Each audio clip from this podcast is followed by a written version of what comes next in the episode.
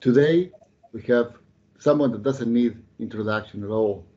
Gavin Halliday has been part of the core HPCC systems team since before it was even called HPCC. He's been the driving force behind the large number of components of it, and perhaps the most prominent is the ECL compiler. Uh, Gavin is a computer scientist. He's been uh, in the industry for, for a very long time, and I won't make numbers, so I don't divulge his age and my age. Um, and he um, has um, really um, got into um, expert uh, or highly expert level uh, of understanding on compilers and systems, distributed systems, and cluster architectures. And it's a, it's really a pleasure to have Gavin here.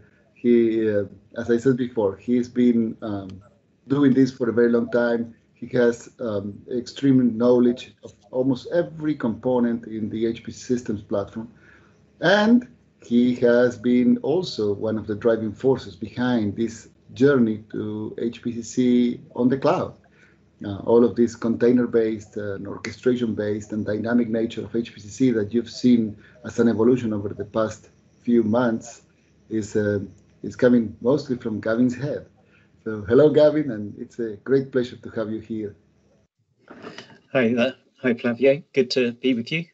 Um, yeah, I, I definitely don't feel like an expert as far as the cloud goes. I think it's been an interesting journey over the past few months just trying to get our heads around how do we adopt or adapt this platform that is designed to run on lots of physical computers with reserved uh, computers underneath them and how do you get that going on the cloud and how does that change everything so yeah i don't at all profess to be an expert but definitely learning things as we go along the way yeah, you're very humble. Uh, but, but, Gavin, tell me a little bit more about um, some of. We have had conversations already with Richard and, and, Jake, and we covered a number of areas.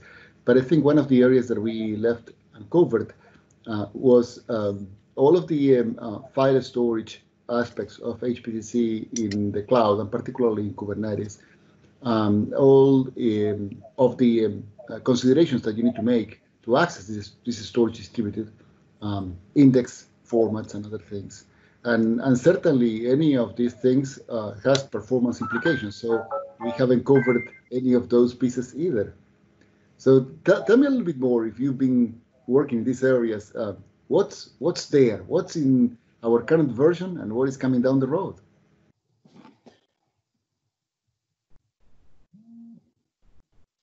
Just turn that off. Um, well, so the first version, 7.8, really that's a proof of concept to, and the things that Richard and have talked about, it was all about trying to get the structure right for building it and learning how people normally deploy systems and understanding Helm and Docker and trying to get some Helm files which fitted in with our system but also matched what the industry would expect rather than trying to adapt what we've got already and just shoehorning it into it. Um, and so they worked, but with those default Helm charts, when you brought a system up, it created some uh, persistent volume claims, some places to store the data, but as soon as you took uninstalled it, those disappeared again. So uh, that's great if you're testing the system because you can just start from a fresh system each time. But if you're actually trying to use it to do some real work, that's not actually very useful. Um, so one of the things we've been working on is changing how that works. And in fact, in the recent versions of 7.8, we restructured those Helm charts a bit to separate out the way the storage is managed in a way that makes it easy to. Um, what we want to do is to be able to have you configuring the platforms in different ways. So, running on your local machine or on a distributed cloud environment or an enormous system and have that configuration specified, but separately be able to say, okay, but my data is going to be stored either on Azure using their files or using blobs or on Amazon or on Google Cloud, and they all need to configure the storage in subtly different ways. We wanted to be able to plug in different implementations of that storage into those Helm charts. So um, the recent 7.8, um, what is it, seven 7.824 contains changes to the Helm charts that restructure it, but it also contains some examples which show, okay, if you're running on your local machine, how do I get persistent data in so that I can access, say, a directory on my laptop to contain my data so that when the system goes down, it's still there. Or similarly, if you're running on Azure or AWS, how do you get that data persistent? So that's been one of the recent challenges we've been looking at. So I, I am extremely curious. That's a that's a good starting point. But for the longest time, for two decades, we have been relying on storage that is distributed. So uh, where no node has full view of the entire storage space other than through the API, the underlying API of the HPC system, right? Um, yeah. And I know that the cloud gives you the ability to have this sort of uh, share, global share storage. Um, so is the idea of, of to keep those file parts still uh, independent from each node? Uh, is it uh, the idea to merge them in some way? Is it the idea to uh, interleave the access to these file parts across the different worker threads in the different Kubernetes pods? I, I'm just, I don't, I, there, there seem to be so many possibilities there that it's. yeah, so,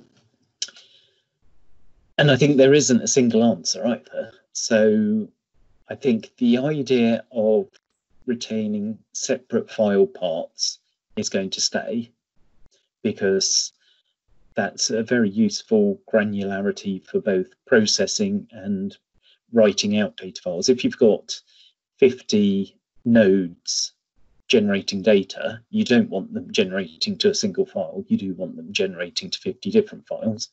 Um, so that's true, but how that maps to the underlying file system really is debatable. So you could have it that all of the machines mounted one logical, like a NAS drive, effectively. They all just go through the same service and read data. Or you could have it that they each have a specific node or specific data storage item mounted onto them so they can only access one part of it. Or you could mount um, 20 different storage nodes and the data gets spread over that in some way. So now the way we've done it at the moment effectively maps a single drive onto the local node and they're all storing it in the same place. But further down the road, I definitely expect us to support um, other ways of doing it as well. Um, because you may want it for throughput. Um, each of these storage devices has got limited throughput. So if you're maxing that out, you're going to have to have multiple ones being accessed from a single Thor cluster. Um, and the different platform uh, cloud providers have different functionality and characteristics on their storage devices as well. So um, Azure, for example, allows you to mount one that's accessible from multiple um, nodes. AWS, you don't. You might set up an NFS server instead. That that's got exclusive access, but the other uh, nodes actually access it through the NFS server. So um, a different, and of course, there's the other option, which the different cloud providers have got of using blob storage, which works quite differently. So whether that's Azure blobs or AWS buckets, um, they don't have a filing system.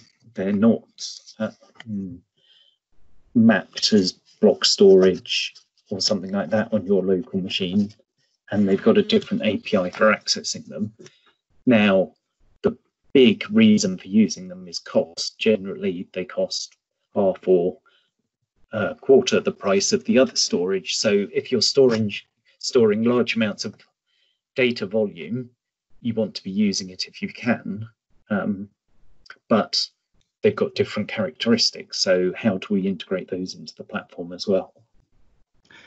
So uh, that's that's very good. Okay, good. So um, let me just uh, drill deeper into um, just one particular aspect of uh, of one of the um, uh, functions of HPCC, uh, and I'm thinking now of a Thor system that is trying to do a global sort.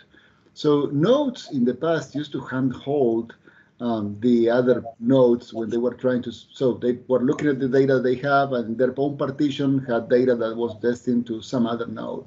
So they would get the data in some place, uh, then uh, would collect the data from that place, uh, try to communicate to the other node, transfer the data to the other node. The other node would receive that piece of data, and then eventually would put in some spill file that would be then used to build the final file in that partition for that one node. Now, if you have global storage, couldn't you just uh, maybe come up with a different strategy instead of doing all of this work on the backend on the HPCC itself? Could you just push it to storage and just persist those pieces of uh, of data that correspond to different nodes somewhere else that the other node can pick it up when they need it, and you don't you avoid creating those spill files?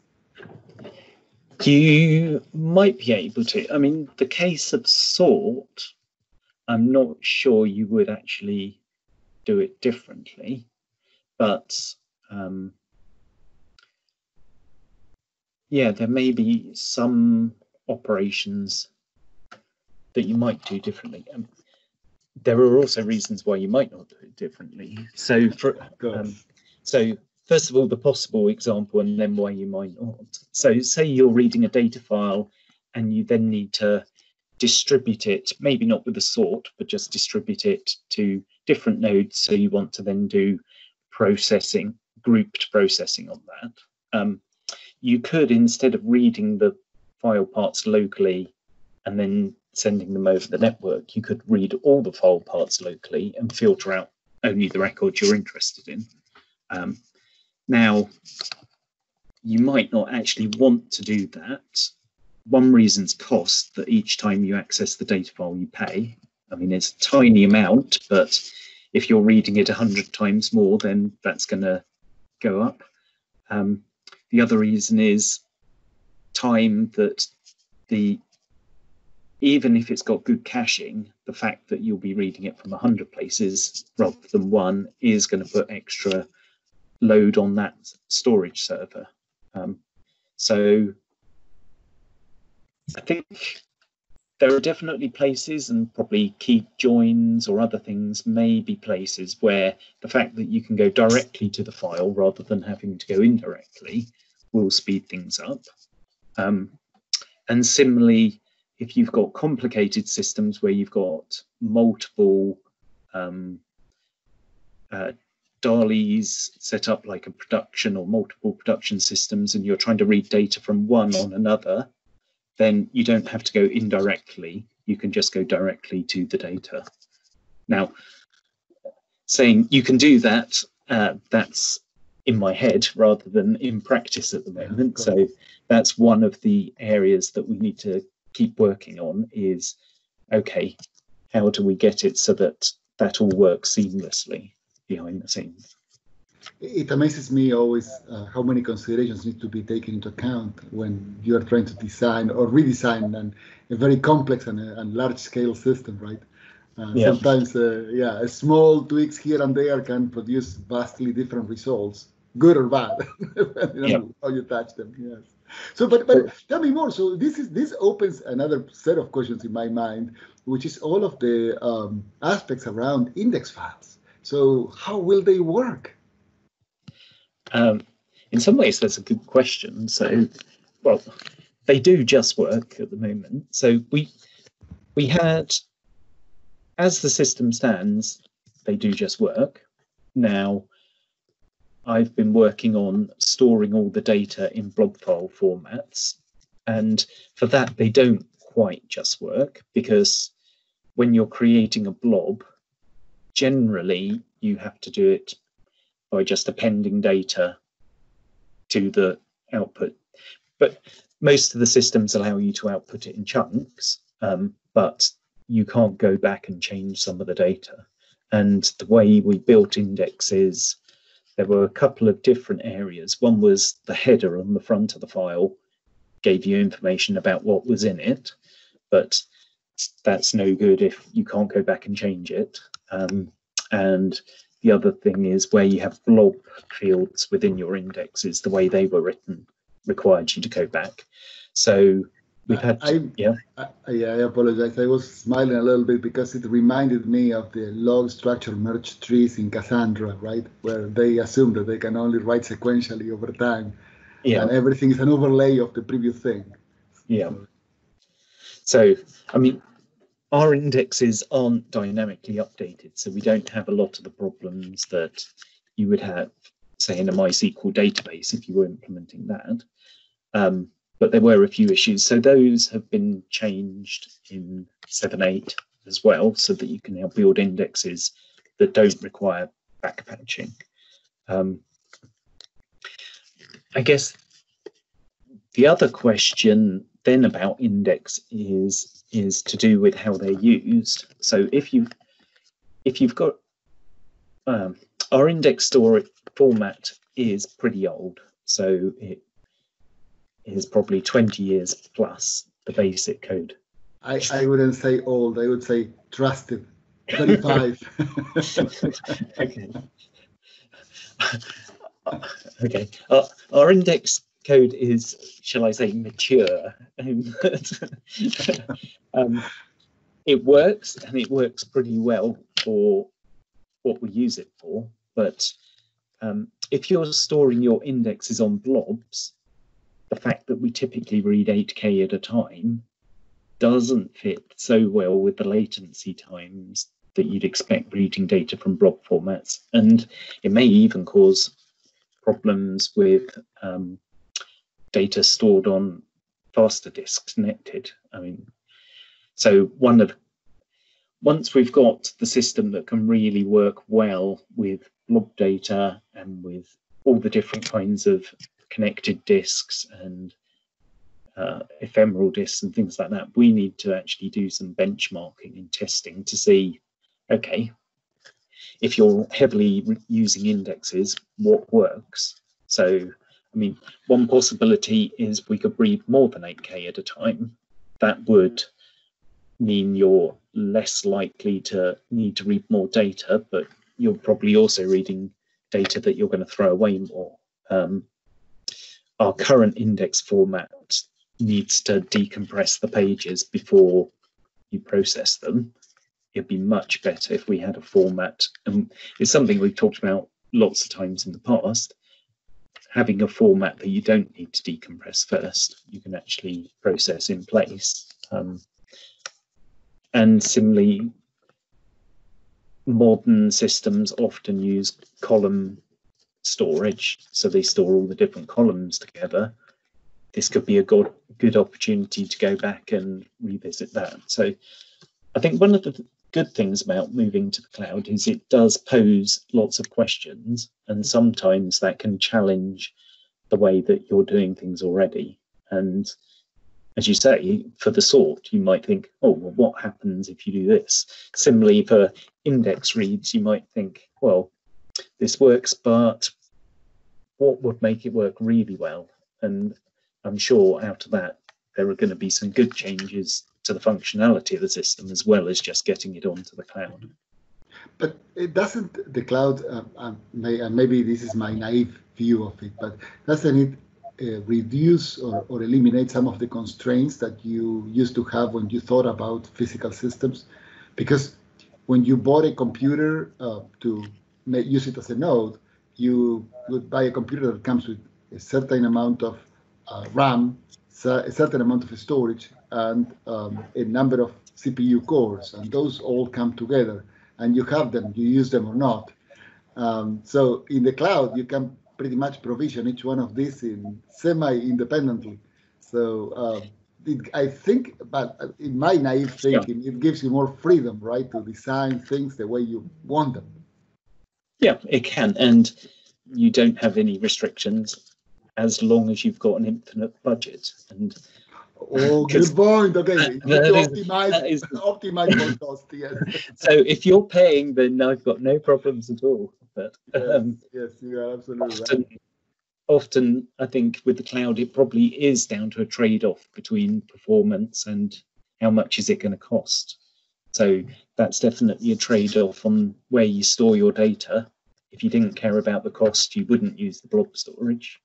Um, and similarly with the characteristics of the nodes that you use for Thor. Um, but you're right, it does give you flexibility. So, for instance, if you're doing some machine learning and want GPUs to handle that processing, then the cloud does enable you to just use GPUs on that workload. And we, um, I think by version 8, we will have it set up so that you can configure a system to say, okay, this is a Thor that you use if you're doing work that requires GPU, um, things like that. So it it does give lots of flexibility.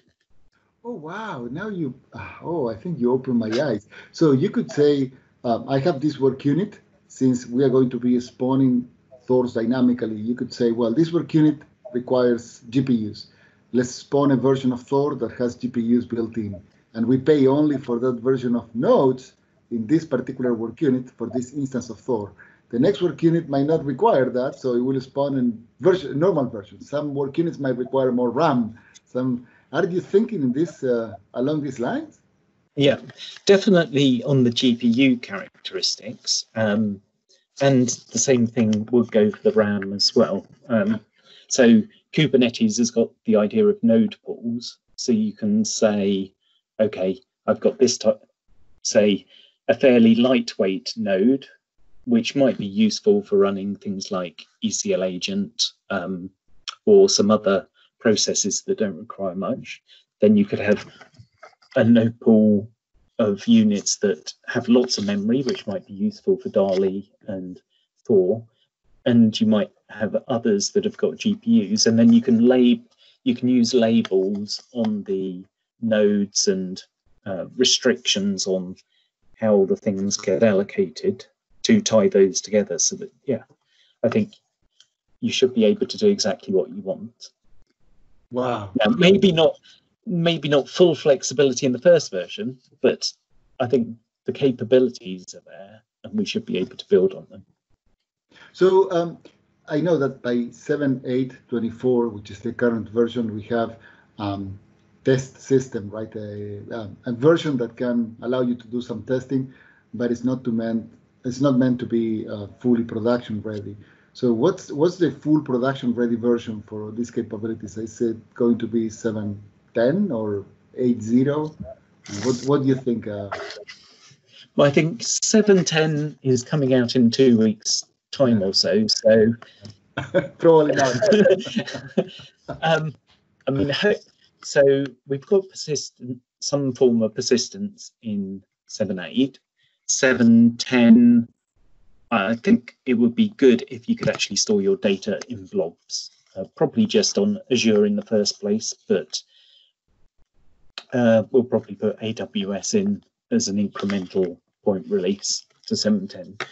Um, there's quite a lot of underlying work that needs to happen to be able to really flexible, flexibly support the different kinds of file storage. So you may, it could be that you have a Thor where some of the files you want to build go on blob storage, others go on faster storage, oh. others go on SSDs, partly depending on how they're then going to be used. So if they're going to be used by Roxie, then you may want it stored one place and not on blob. So to provide that flexibility, that's going to require some work. Um, so I'd expect that to come in 712. And I think 712, you should be seeing most of the pieces in place. Um, I, and they'll be suitable for getting a system up, testing it, and really pushing it, but probably not going to production. And I think our plan is for version 8 to be kind of the first one we consider is really value or worth going to production in. So now the critical question. So are we going to call it version 8 or is going to be HPCC XP? I'm just kidding. it's okay. Version Y, yeah. yes. Hey, this was very good, uh, Gavin. I really, really enjoyed this conversation. So, plenty of things coming. As, well, there are some things already available now, plenty of things coming down the road, and certainly a myriad of considerations that need to be made. I, uh, I can imagine uh, some of those um, um, offsite meetings that your team has, uh, how they, they, they go over all of this, right? Brainstorming and trying to come up with the best strategy. Yeah, not so many offsites at the moment, though, unfortunately. Uh, I know, I know, I know. At, at, some point, yeah. Unfortunately, the, the COVID times are, are really weird times for everyone. Yeah. yeah. yeah. Great. Thank you very much, Kevin. This, uh, Gavin, this was great, and um, and I'm sure we will be talking again soon. Thank you. Okay. Thank you.